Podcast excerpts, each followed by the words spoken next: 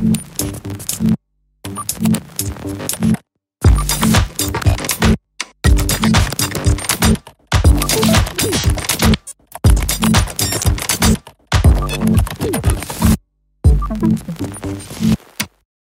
масштабах э, мировой экономики российская экономика – это относительно небольшой игрок. Это так, несмотря на заметную долю в мировом ВВП, достаточно большой внутренний рынок и глубокую интегрированность отдельных частей нашей экономики в мировую и региональной экономике.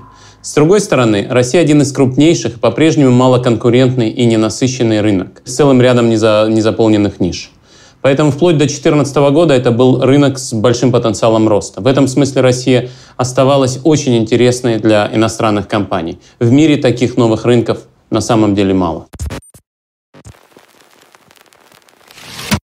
До конца 90-х годов страновые риски в России были очень велики. Были проблемы с защитой собственности, в первую очередь э, рейдерство. В Россию мешало вкладывать и неконвертируемость рубля. И поэтому риски для большинства иностранных игроков были высоки до такой степени, что максимум, что они могли себе позволить, это экспортно-импортные операции и их э, сопровождение.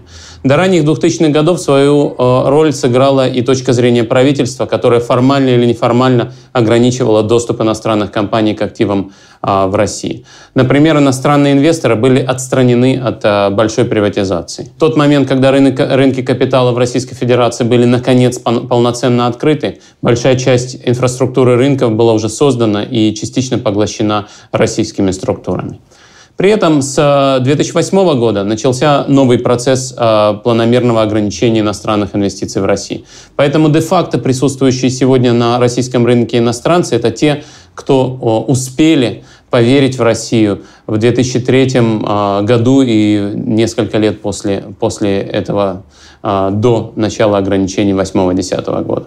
Для такого краткого периода, впрочем, им удалось сделать в нашей стране очень много. До конца 90-х годов власти в России предполагали, что основной формой инвестирования в Россию иностранцами должно быть создание совместных предприятий с российскими партнерами. Но в итоге основной формой стало присутствие на российском рынке стопроцентных дочерних компаний а, международных холдингов. С середины 2000-х годов исчезает также и распространенная специализация российского среднего бизнеса, дистрибуция в России иностранных торговых марок. А к 2012-2013 году иностранцы, заинтересованные э, в российском рынке, уже почти всегда предпочитали работать здесь через свои структуры.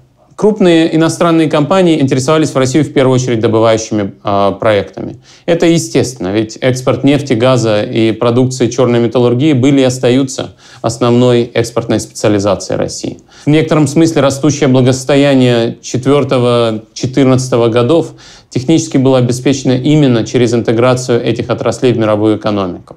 Без такой глобализации экономика России развивалась бы гораздо медленнее, доходы населения, да и бюджета отставали бы от а, темпов роста в Восточной Европе.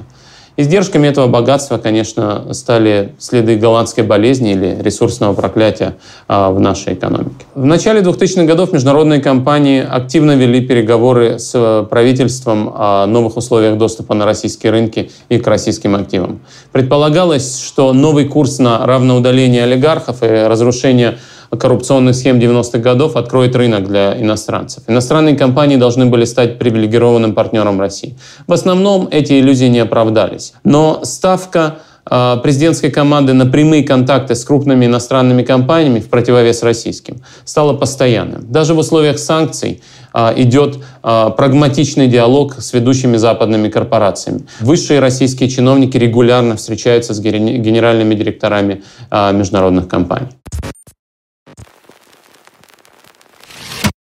Фондовый рынок России активно, хотя и неравномерно, развивался в середине 90-х годов а, после начала приватизации. Иностранный капитал приходил в Россию через инвестбанки или брокерские структуры, сначала через лондонский, а потом и через национальный сегмент. Потом российские компании открыли для себя и лондонскую а, биржу, и нью-йоркскую биржу, два ведущих мировых финансовых центра. Значение континентальных европейских бирж всегда было ниже. Это привело к э, идее амбициозного, но пока, мягко говоря, не сдвинувшегося с места проекта так называемого Международного финансового центра в Москве. В начале 2000-х на финансовый рынок э, России пришли международные страховые компании и управляющие компании. Последними уже в середине 2000-х были а, российские дочки иностранных розничных банков.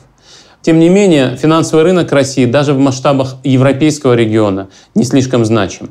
Это естественно. Накопление населения слишком малы, даже несмотря на большой размер э, российского рынка. Накопление населения слишком малы по мировым меркам. Институты коллективного инвестирования в э, финансовый рынок развиты слишком слабо. До сих пор российский рынок – это один из крупнейших импортеров промышленных и потребительских товаров. В этом смысле экономика России а, глубоко интегрирована в мировую. Высокий уровень доходного и имущественного неравенства при большом населении делает Россию крайне интересной для всех потребительских компаний, а, несмотря на риски. В России есть много потребителей и для дорогих, и для дешевых товаров. Вот почему в Россию пришли почти все ведущие мировые потребительские компании. Именно они создали в России современное потребительское общество. Роль российских компаний в этом, конечно, была гораздо меньше. В других секторах международная кооперация развивалась с переменным успехом. Российские компании были заинтересованы в импорте оборудования, в совместном освоении внутреннего рынка, но правительство всегда опасалось потери суверенитета, национального суверенитета над э, развитием экономики. Ключевой Кейс здесь — это российское энергомашиностроение и попытки немецкой компании Siemens войти на российский рынок. Из-за сопротивления силовых структур Siemens э, в 2002, 2003, 2004, 2005 году так и не дали приобрести активы в ряде машиностроительных компаний, несмотря на поддержку либерального крыла правительства. Сельское хозяйство в России из-за его внутренних проблем как объект иностранных инвестиций стало интересно лишь с середины 2000-х, когда на практике заработал новый земельный кодекс. А, тогда в Россию пришли ведущие мировые а, трейдеры и Гленкор, и Луис Дрейфус. Развитие сельского хозяйства и его интегра... интеграция в мировую экономику сыграла неожиданную роль и в российской политике.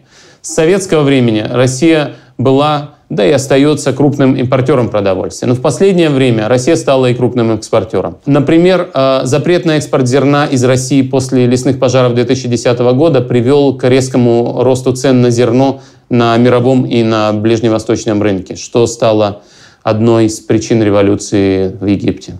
И наоборот, власти, по всей видимости, переоценили значимость российского импорта продовольствия для стран-экспортеров. Только этим можно объяснить введение так называемых контрсанкций в августе 2014 года. Это был сильнейший удар по потребительской экономике страны, по уровню жизни а, наших граждан, нанесенный а, ее властью а, себе же. Иностранные компании в России лишь до 2000-х годов пытались создать себе на российском рынке особые условия работы.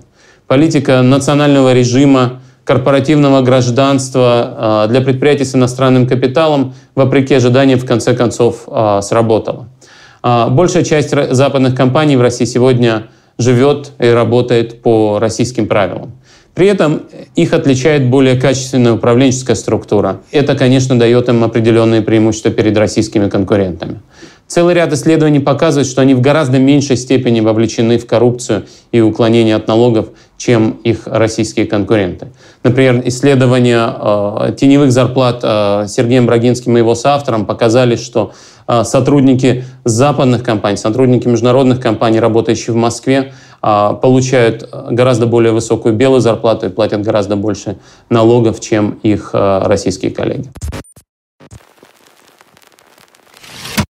Относительно недавно российский бизнес открыл для себя и возможности выхода на мировой рынок. Полностью интегрированы в него, пожалуй, лишь нефтегазовые и часть IT-компаний, металлургические холдинги и производители оружия. Для прочих э, компаний экспорт — это так или иначе скорее экзотика. При этом зависимость российских производителей от импортных комплектующих и оборудования достаточно высока.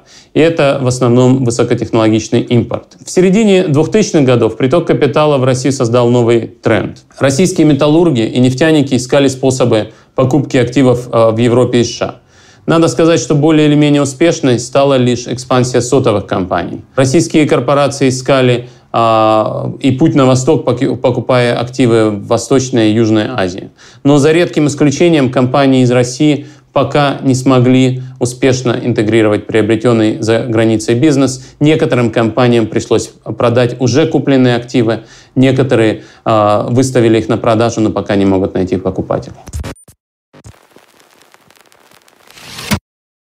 Примерно в это же время, в середине 2000-х годов, э, политика всесторонней поддержки государством конкуренции компаний из российской юрисдикции на мировых э, рынках, а не на внутренних рынках, стала почти догмой.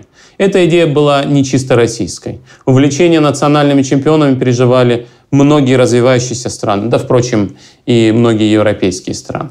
Тем не менее, на российскую экономику эта идея оказала более серьезное влияние, чем в других странах. Сменились лишь игроки. Если раньше национальными чемпионами предполагались большие частные компании, то теперь речь идет о государственных компаниях. Когда цены на нефть были высокими, казалось, что это вполне работающий инструмент.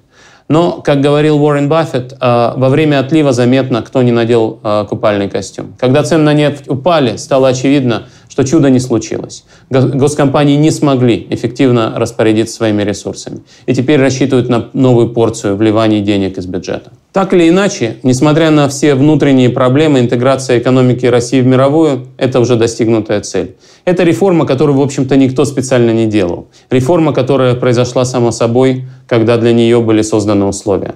Но без этого считать экономику России рыночной было бы гораздо меньше оснований, чем сейчас. Тем более обидно, что в последние два года Россия фактически своими руками отгораживается от мировой экономики.